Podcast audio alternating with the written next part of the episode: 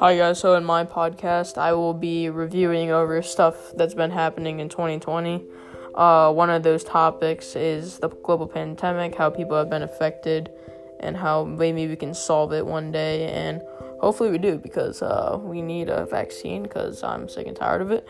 But yeah, and then we'll be talking about that, and I'll be talking about um, racial injustice and all that other stuff like riots and protests and all of that.